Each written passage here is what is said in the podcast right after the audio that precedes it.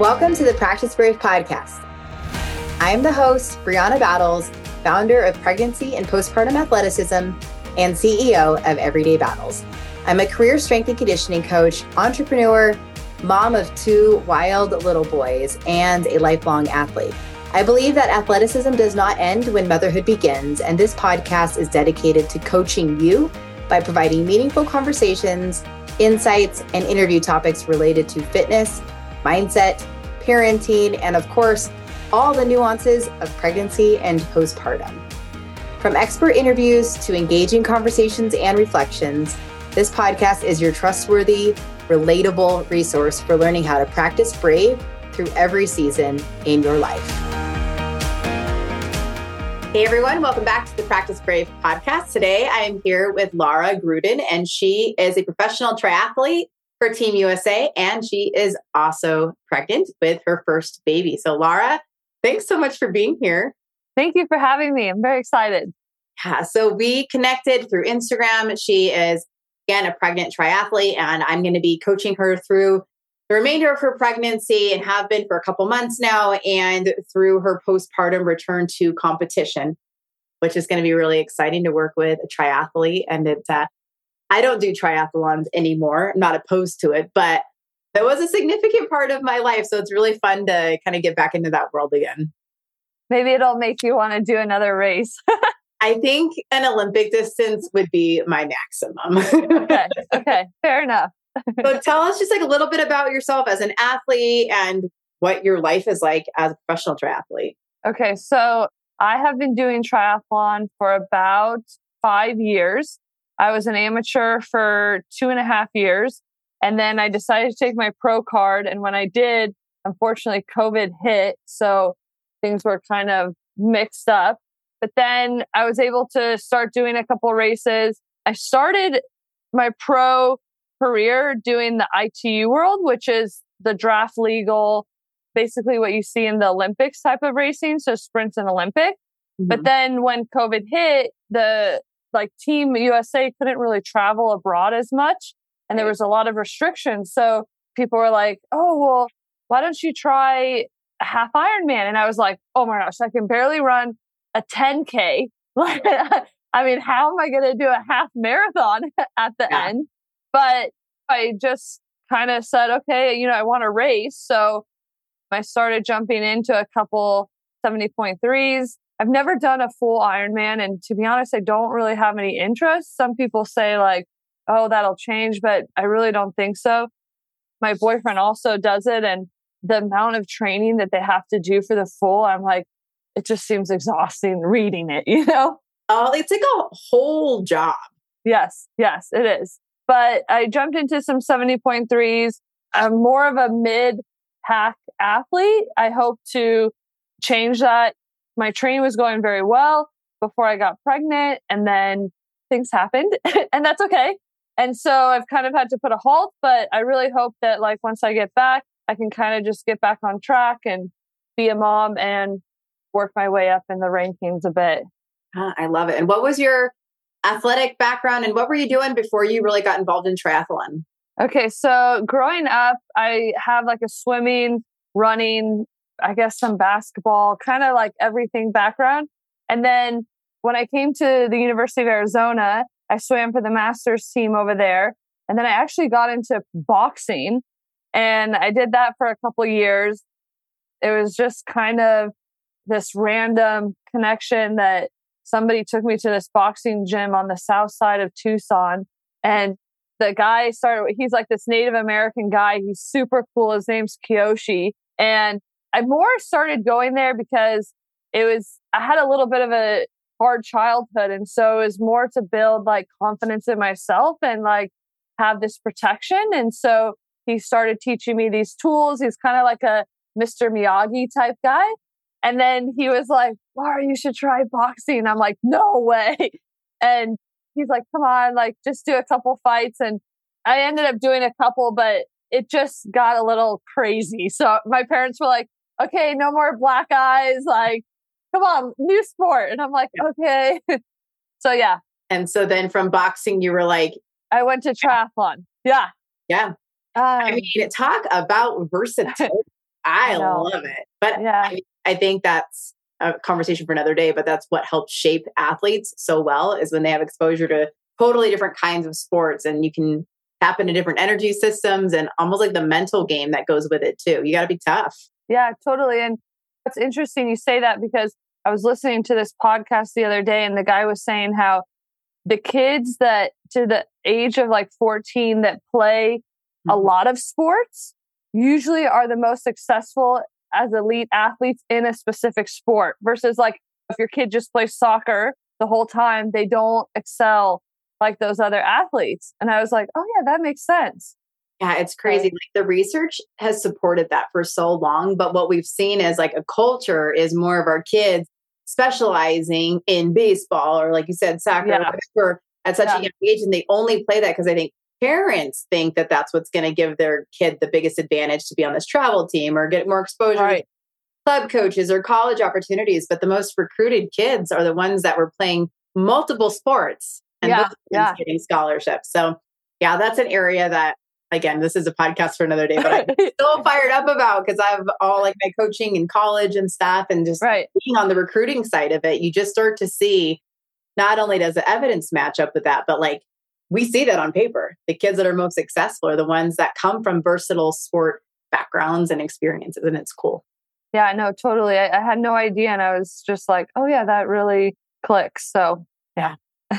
so you grew up as a swimmer. That obviously gives you a great advantage moving into triathlon because I feel like swimming is the one that people struggle with most. Yes, very true. But it's crazy because even growing up as a swimmer, these swimmers even though I swim mid pack, it's like I'm still a very strong swimmer, cons- mm. like compared to most people. But I mean, these girls and even the guys, they're swimming Olympic level in the front pack. And you're just like, holy cow.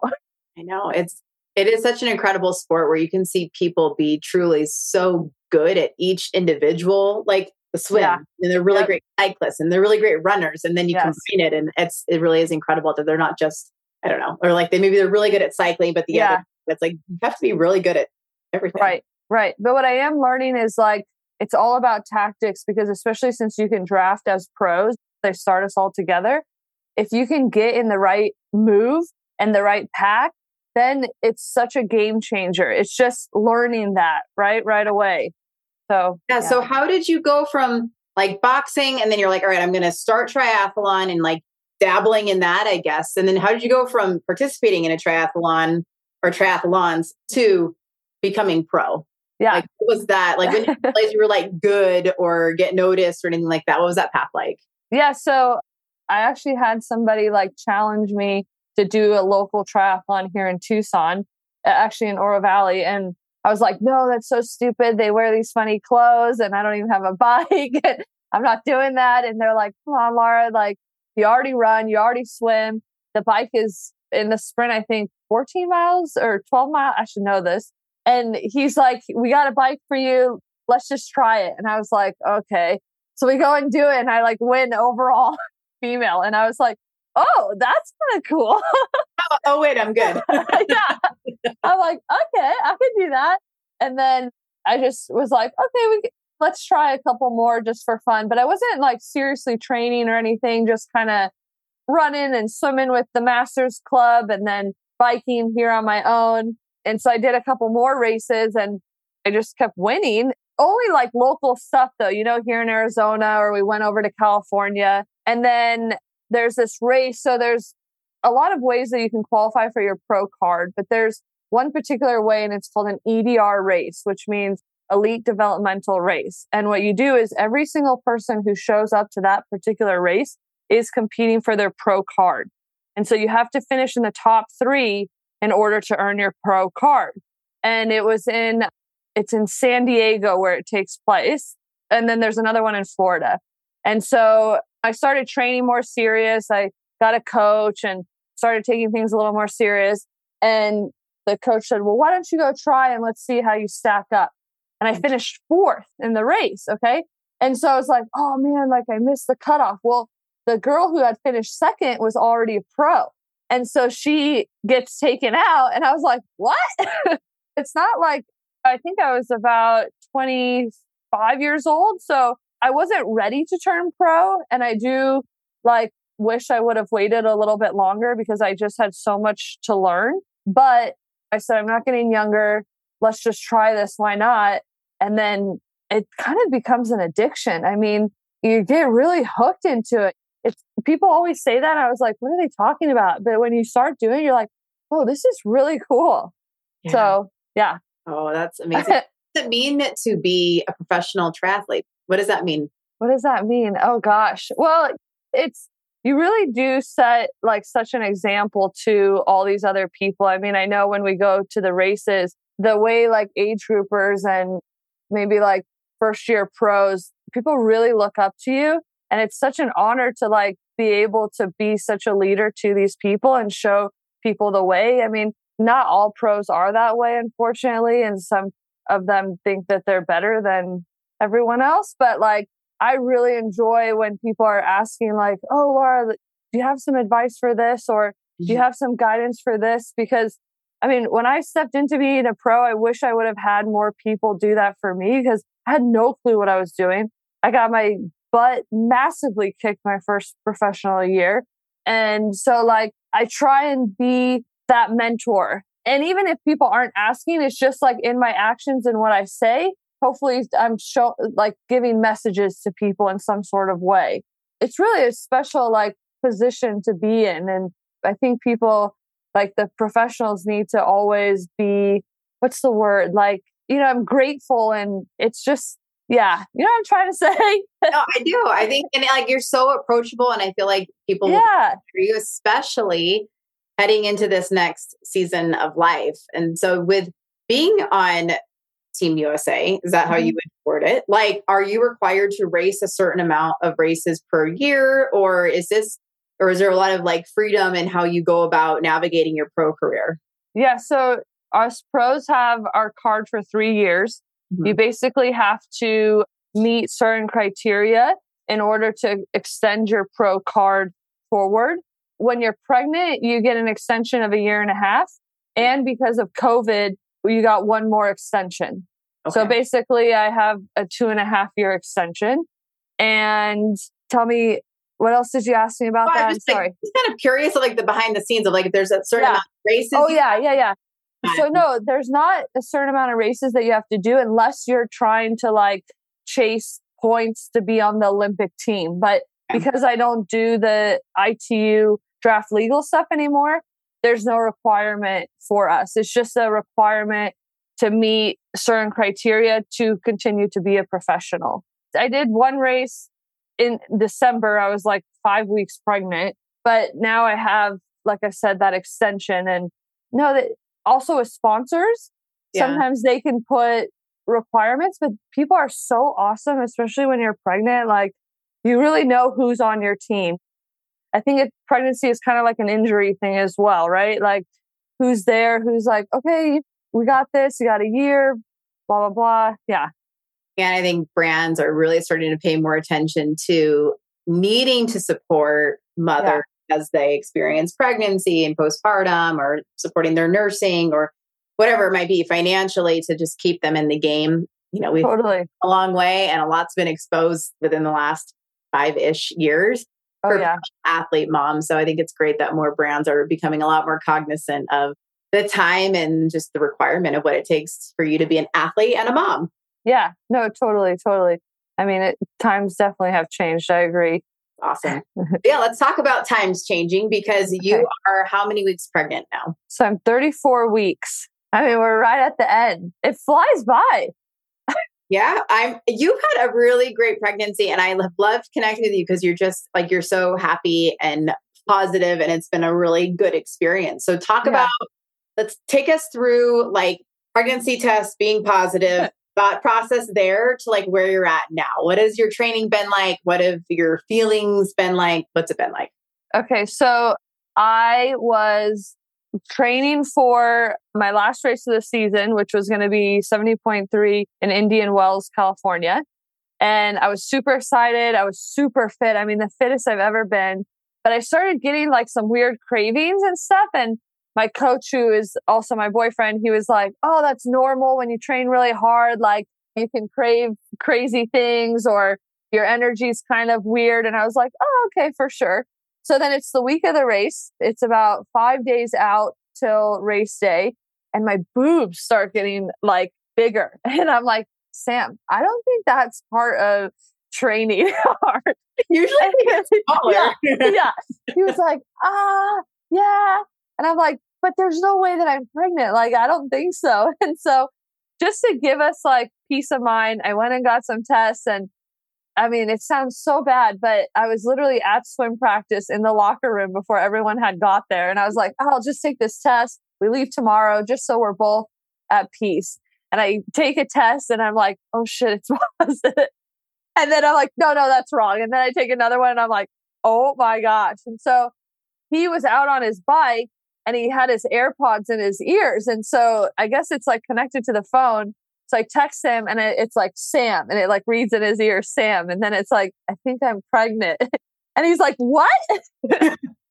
Crash. But yeah, I know. I'm like, oh, he's like, you can't text something like that. I'm like, what was I supposed to do?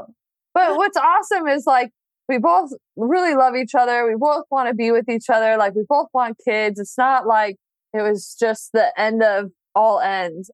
And very fortunately, like, Sam is the number one American. He's sixth in the world. I mean, he is crushing it. And so, you know, I think I do this more for fun, but like, of course, I also have goals, but he's like the main triathlete of the house, right? And so he was very supportive. And it was actually the coolest experience because when, how many people can say that me, dad, and baby were in a professional race all at the same time and dad won? Like it, it was it's cool. A great story. So, how did you feel during the race given what your training had been like? Your boobs are obviously not feeling too great. And then yeah. now you have like the mental, like, oh shit, I'm pregnant. yeah. And I'm like trying to put my wetsuit on and I'm like, oh my gosh, I feel like I'm going to suffocate in this thing. But like my parents came and, you know, they were super supportive. And of course, I think like old school thinking, it's like, oh, you can't race, you know, you have to be careful. You're at five weeks, blah, blah, blah. But then a couple other athletes who had been pregnant, they're like, you're fine, Lara. It's no problem. I think like what had happened though is I kind of was scared on the swim because the swim can be so aggressive in the pro field mm-hmm. that like people are kicking and swimming on top. Right. So I kind of like held back a little bit. And I told like two of the girls on each side, I was like, hey, like, just so you know, I'm pregnant. And they're like, what? and I'm like, yeah, please don't kick me during. Let's go those elbows. yeah, yeah. I'm like, just don't swim on top of me. And then, like I said, I mean, I've had a very easy pregnancy, knock on wood. And so I think it was more like a mental thing. It's like, oh, I'm pregnant. Like, is it okay that I'm doing this? And because I just found out, I mean, four days before the race. So you have no clue what you're doing. And then I'm like eating the gels and I'm like, okay, are these okay for you? You know, those things are disgusting. but, and then after I went into off season, so I was able to kind of take a break and digest yeah. everything. Yeah. I also did a triathlon when Oh, I, you did? Very early in my pregnancy. Okay. Sit after and like I almost forgot about that. But I was afraid thinking like I was going to fall off the bike or something. Oh yeah, you know? yeah, yeah. Bike cycling is not my strong point. Um, okay. All, okay. But it's in like being clipped in like that's yeah. oh yeah. Has always freaked me out, no matter what I do. But it's just it's interesting when you have that extra. I have this secret nobody knows. Yes, I know that my body is very different right now, and I'm still doing this thing, and I don't know. It just feels so different to be doing something that you had planned to do, but under totally different circumstances. Yeah. And, and, you know, there was a little bit of pressure on me for that race because I had been like, like I said, training really well. Everything had mm-hmm. been going really well. I was kind of like putting out there, wow, I'm really excited to see, you know, my fitness and where everything has come. And it was a bit of a like mental battle because based off my performance, it was not what it should have been compared to what I was talking about yeah. but I couldn't, I didn't tell anybody that I was pregnant. So it's like, and you know, they say, oh, you're supposed to wait for 12 weeks and this and that. And so I felt like I had this secret in me. Mm-hmm. So right. you're like, you can't justify it yet. Like, you yeah. want to defend yourself, but you're like, yeah, okay. yeah. So, so hard. Yeah. So how did you like, so you finished that race and you didn't perform the way you were maybe anticipating. Yes. And it, so then was it just like conversations with who, like your sponsors or other people or? Yeah, no, I mean, I just, I kind of kept it to myself for, so I was about, I want to say eight weeks. And then I started telling like, yeah, the sponsors and people close to us. My family knew as soon as mm-hmm. I found out though. And then we posted on social media, I'd say like 13 weeks or 12 mm-hmm. weeks. Yeah. But again, you know, it's kind of like I didn't want to use it as an excuse, but it was such a mental thing that I was like, oh, I just got to get this out there. But so now with like after Indian Wells, you know, I was being so stubborn and I'm like, okay, I can definitely compete till I'm five months pregnant. Like these other girls did it. And you start comparing yourself. And then Sam and I were like, Lara, well, you don't need to do that. Just enjoy being pregnant and be smart and like why why push it, right? I mean, everyone has a different approach to it and mentality. And like if those girls want to do that, that's great. But I think the biggest thing that I've learned is being so patient during this time and actually like listening to my body and not overdoing things. It's going to be so good. I know we talked about it too, like the back half, right? The postpartum and coming back. Yeah. There's, yeah. I mean, you, when we first talked, like, I remember how pregnant you 28, seven. Yeah. Something. Yeah. On there. Like when we first talked, I just remember being so impressed because try like endurance athlete brain is like a variation of athlete brain. Like there's athlete totally. brain, and there's like endurance athlete brain. Oh yeah. Operates at a very like high level and also kind of like a neurotic level. Yes. Like you are so dialed and so conscious and so routine and kind of like rigid in a lot of yeah. systems and training practices, which again, like every good athlete is, but also endurance athletes are a special breed as well. Yeah. So I think it says a lot that you were able on your own so early to like kind of surrender and let go of a lot of the ego, a lot of the maybe expectations that you could have previously had or maybe others had of you and just said like i'm going to approach this differently yeah i mean okay it wasn't that easy but i had this guy well i have this guy that i work with it's evolved athlete his name's brandon and we've been working for like four years together but when i found out i was pregnant because like i wasn't we're not in a typical situation of like oh we're planning this and this is our life and blah blah blah it's like i had to really get myself up to speed with what was about to happen. And there was like definitely a couple weeks where you're kind of like mourning a loss. You're kind of like you're mourning your career a little bit and just kind of your life of you and Sam and all of that kind of stuff. And so that was definitely a bit hard. And I think like one thing as athletes is we get caught up in this identity of like, I'm a professional athlete and now that I'm not, well, I, I still am, but like in a different way, it was like such a change. But I definitely had very, very, I have a very good support system and team around me. And like I said, mentally, I mean, we have been working so much to make sure that I'm always in alignment with what's going on that I think that that's also the biggest thing that helps make my pregnancy easier. Because, you know, if you're like fighting all these things all the time, it's going to show up in your body. And yeah. so if you take care of it, it's like, okay, this is happening. Why is this happening? Deal with it. And then we move forward, right? Or if a mm. fear's coming up or whatever. Yeah. No, you're like a very emotionally intelligent athlete. I, one of the things I try to teach any athlete that I work with is like, you have to learn how to listen to the voice that we have been trained to ignore. Yeah. yeah. Pushing through is that is easy. Yeah, totally ignore the pain, push through. Eh, you're tired, keep going, whatever it might right. be. You can yeah. always run further, lift heavier, go faster, whatever it might be. Like we are dialed that way. But to be able to kind of flip the switch to the opposite side of like, it's actually surrender okay less. It's okay if I'm not doing the routine I would normally do, or the speed I would normally do, or even the movements, the exercise, the training I would normally do, and just being able totally. to that voice where it's like my body needs something different now instead of pushing through that. And that's where a lot of pregnant athletes really struggle. Yeah, yeah. It's like you have to almost surrender yourself. You know what I mean? Because I see these other girls that are still training and training all the way up to their pregnancy. And like I said, by all means, that's what you want to do, no problem. But there, somebody said it was like, just because I can doesn't mean I should, right?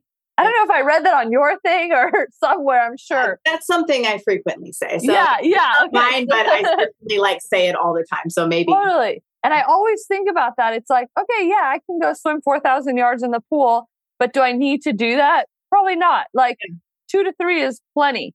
Or I can go run, but do I really need to be like having pain and doing this? No, not really.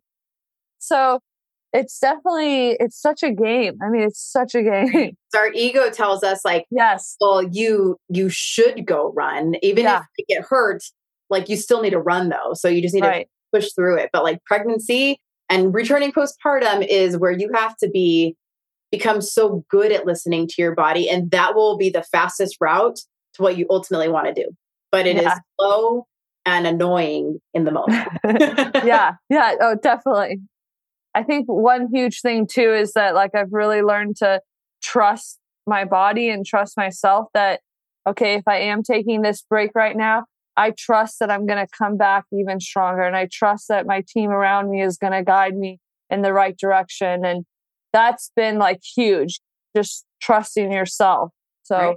yeah. Right. And you're giving your body like, also, I think it's an opportunity. And that's what I try to uh, share a lot is like, it's different, yes, but it's also a good opportunity to become a better athlete mentally, yeah. emotionally, physically. Like you weren't strength training a whole lot before, but now you right. could prioritize strength training totally. a lot more. And maybe you're not running as much or at all, but now you're you're focusing on another aspect of your game, essentially, yeah. going to help you be a better runner and a better triathlete long term. So it's like there's an exchange that happens at a really holistic level, but also at a tactical level with how we train during pregnancy. Yeah, totally. I mean, and the strength training is probably going to translate to helping me be more efficient running. And I try and think about all that kind of stuff. So yeah. Definitely. Absolutely. So let's talk about you. When we first started talking, you were running still, but it was getting uncomfortable and you were kind of had some complaints about some pain. And yeah. I want to talk about that conversation because I feel okay. like it's like a really good, just a good thing to share. So when we first started talking, you were running, but you were having some pain. Yeah, the the round ligament pain, I believe, yeah. is what it's called, lower like abdomen area. And I remember telling you, I was like, oh my gosh, like, man, I'm trying to do this, but it's just not going. And I tried to get the belt and that really didn't do anything. And you're like, okay, like, let's modify and do hills. And I was like, oh, that's a good idea. And tits over toes, like walking up and down the hills. And it felt so much better. And then I just saw this random thing. I think I was telling you the other day on social media of like this guy and he's guasha or like using this tool to scrape the, your low back, the quadratus muscles. And all of a sudden it just kind of like released that front area as well. I mean, everything's so connected in some way. And so now I've been able to like, I'm running a little, running, okay, I'd say like jogging, jog, walk, and the pain's gone. I don't know if it's from that or just kind of us taking a break and saying, hey, Lara, do some hills, just let your body kind of adjust to this new body. Yeah, I don't really know, but I'm feeling way better. It's yeah. almost gone. I think that's the key, especially for endurance athletes, where the name of the game is repetition, right? Like, yeah, yeah.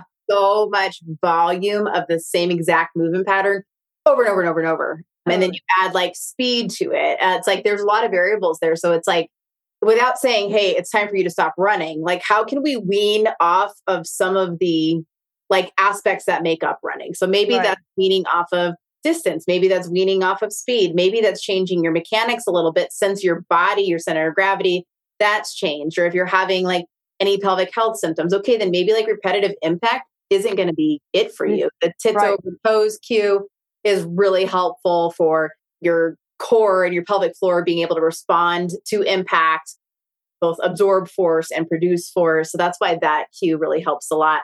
But it's being able to just gradually wean off of some of this repetition that is such a big part of the endurance athlete game.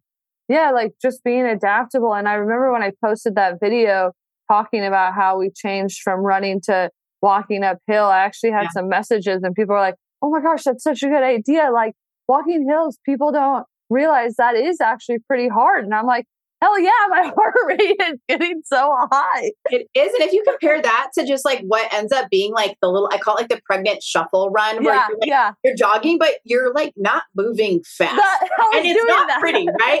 Like yeah. it's just like this little shuffle. And there's a better way of totally. getting what you want, but doing it in a different manner. So like you put them in front of a hill, say walk uphill, that puts you naturally in that tits over toes position. Your glutes become more available. It's less impact on the pelvic floor. So anybody listening, if you have like incontinence or prolapse, any kind of pain, pressure, round ligament pain in your lower abdomen, like that's a really good solution where it doesn't have to be all or nothing. Like it's yeah. all or something. So like let's find some kind of solution. If you don't have hills in your neighborhood, treadmill can really work. I also love for my runners, especially triathletes, doing sled work, like sled oh, pushing, oh, yeah. sled pulling. Because yeah. again, that kind of puts you in that tits over toes position and that translates really well into running, that just drilling that position makes a big difference. So it really doesn't have to be stop everything, but let's right. change how we are going about it. And that's yeah, totally. the hard part for a lot of athletes to embrace. And it makes your butt look good. Strong butt. Like, glute gains are here to be made during pregnancy. Yeah, not just totally. Butt, you know? Like a lot yeah. of people lose their butts during pregnancy, but I think when you have a good strength training program and you're willing to change your mechanics up a bit, you can have some glute gains there. Totally. Sam's like, all right, this is good. Yeah. I'm like, okay, great. Ah, well, and it's gonna, it will translate really well into your postpartum, your rehab, and into just so you return to competition because the stronger yeah. glutes are, the better position your pelvic floor is in to function optimally. Totally. And I think also, like talking about that, having the strong glutes, I mean, again, knock on wood, I haven't had any low back pain, no nothing. And it just kind of helps everything. You know what I mean? Yeah, I do. Yeah. So, like, uh, I'm the expert, of course. I, I, do have these conversations a lot, but it is true. And in going through it yourself is like you have to kind of have to experience it yourself to know, like, yeah, you do prioritize right now. And why. It's like we athletes are really good with delayed gratification, but I think our yeah. egos get caught up in the moment because we kind of want that quick fix of dopamine yeah. that we get from like running a certain pace or from lifting a certain amount of weight or being yeah. number one to finish the workout in class, whatever it might be. Like we love that dopamine hit. But during pregnancy, it's really like, all right, what's my delayed gratification? Well, it's not just baby. It's like, what do I want in the ways I can control my experience to be on the other side of this? You know, totally. can't control everything, but if you go into your postpartum knowing, like, man, I did everything I could to prepare my body, my brain, yeah. my lifestyle, I did everything I could, then you're not left on the other side feeling like, oh God, why didn't anyone tell me? Or I wish I would have done this differently. Or I wish I wouldn't have just like led so hard with my ego and would have been willing to adapt because that hindsight sucks to sit with when you're already in the in the season of postpartum where things are just harder and different anyway. Yeah, totally. I mean, I I totally agree. I mean, that's been one of my biggest lessons too. It's just think about your end result. Yeah, for sure. Right, and you're so. very adaptable and could do that like the within ten minutes of talking. and this, I love it. I love this girl. Um, talk to us about another part of our conversation I really loved was when we were talking about your ideal return to competition, what that looks like. And honestly, I know that that's still it's a very nuanced conversation and one that we can't predict. But where are you right. at right now? What were you thinking? Where are you now? How are you feeling about returning to competition after having your baby? Yeah. So I know when we first talked, I was like, okay, I want to be racing in December. And you're like, okay. I mean, you know, you like three months postpartum? It would be four. Four, four months. full okay. months. Yeah. And you're like, yeah. I mean, you're very supportive, but you're like, maybe we just try and go to like March or something. But I'm actually at peace with when I do come back. I, I really have read a lot that if you take the first two weeks very seriously with your rest after giving birth, you know, you can really help the healing process and coming back. And, you know, like I said, I'm very fortunate that Sam is so successful in this field. So he's providing the diapers. yeah.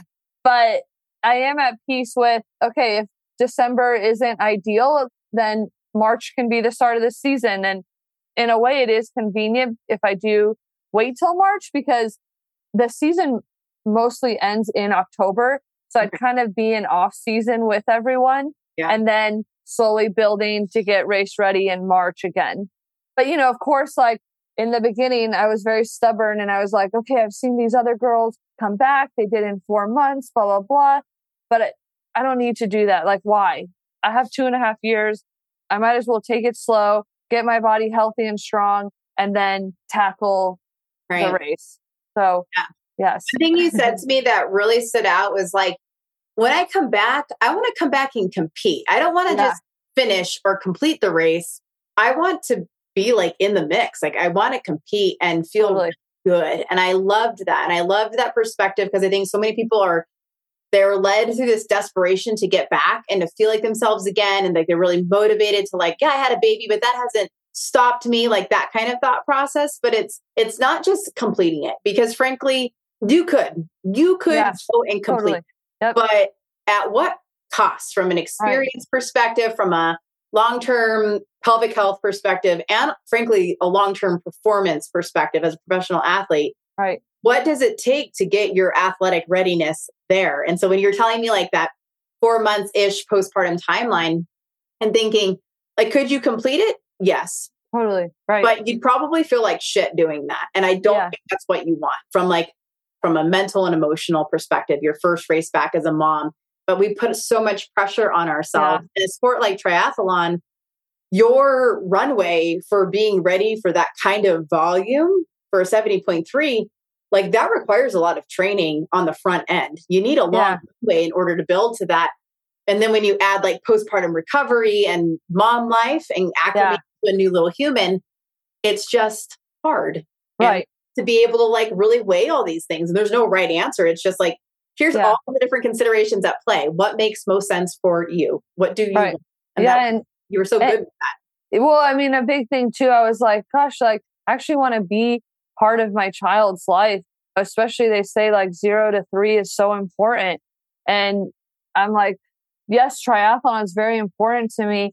We get so obsessed with our sport and our training and this and that. You almost forget about like life. And what's been really cool about being pregnant and actually taking a break from my athletic life is I'm like experiencing life.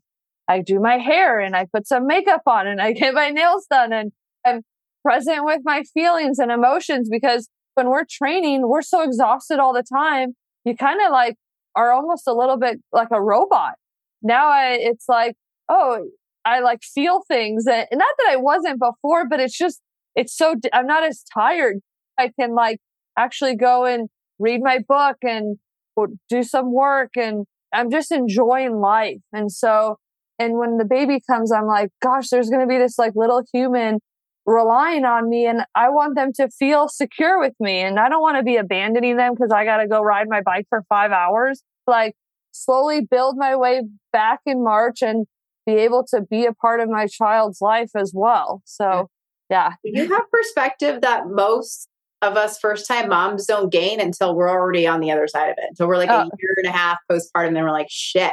Why was I in such a hurry? And then yeah. like hit it because like so much has changed and there's that eagerness because there's so much identity attached to yes. your routine and your ability and what you expect of yourself, what others expect of you. But you just have such athletic maturity that shines through. And like I said this to you before, but you're just, you're already so far ahead of the game. Like the Thank hardest you. work is already over because that's like that mental and emotional space of this All transition right. in your life and identity being really fluid and you will be a better athlete on the other side of it because you're going to be a different athlete.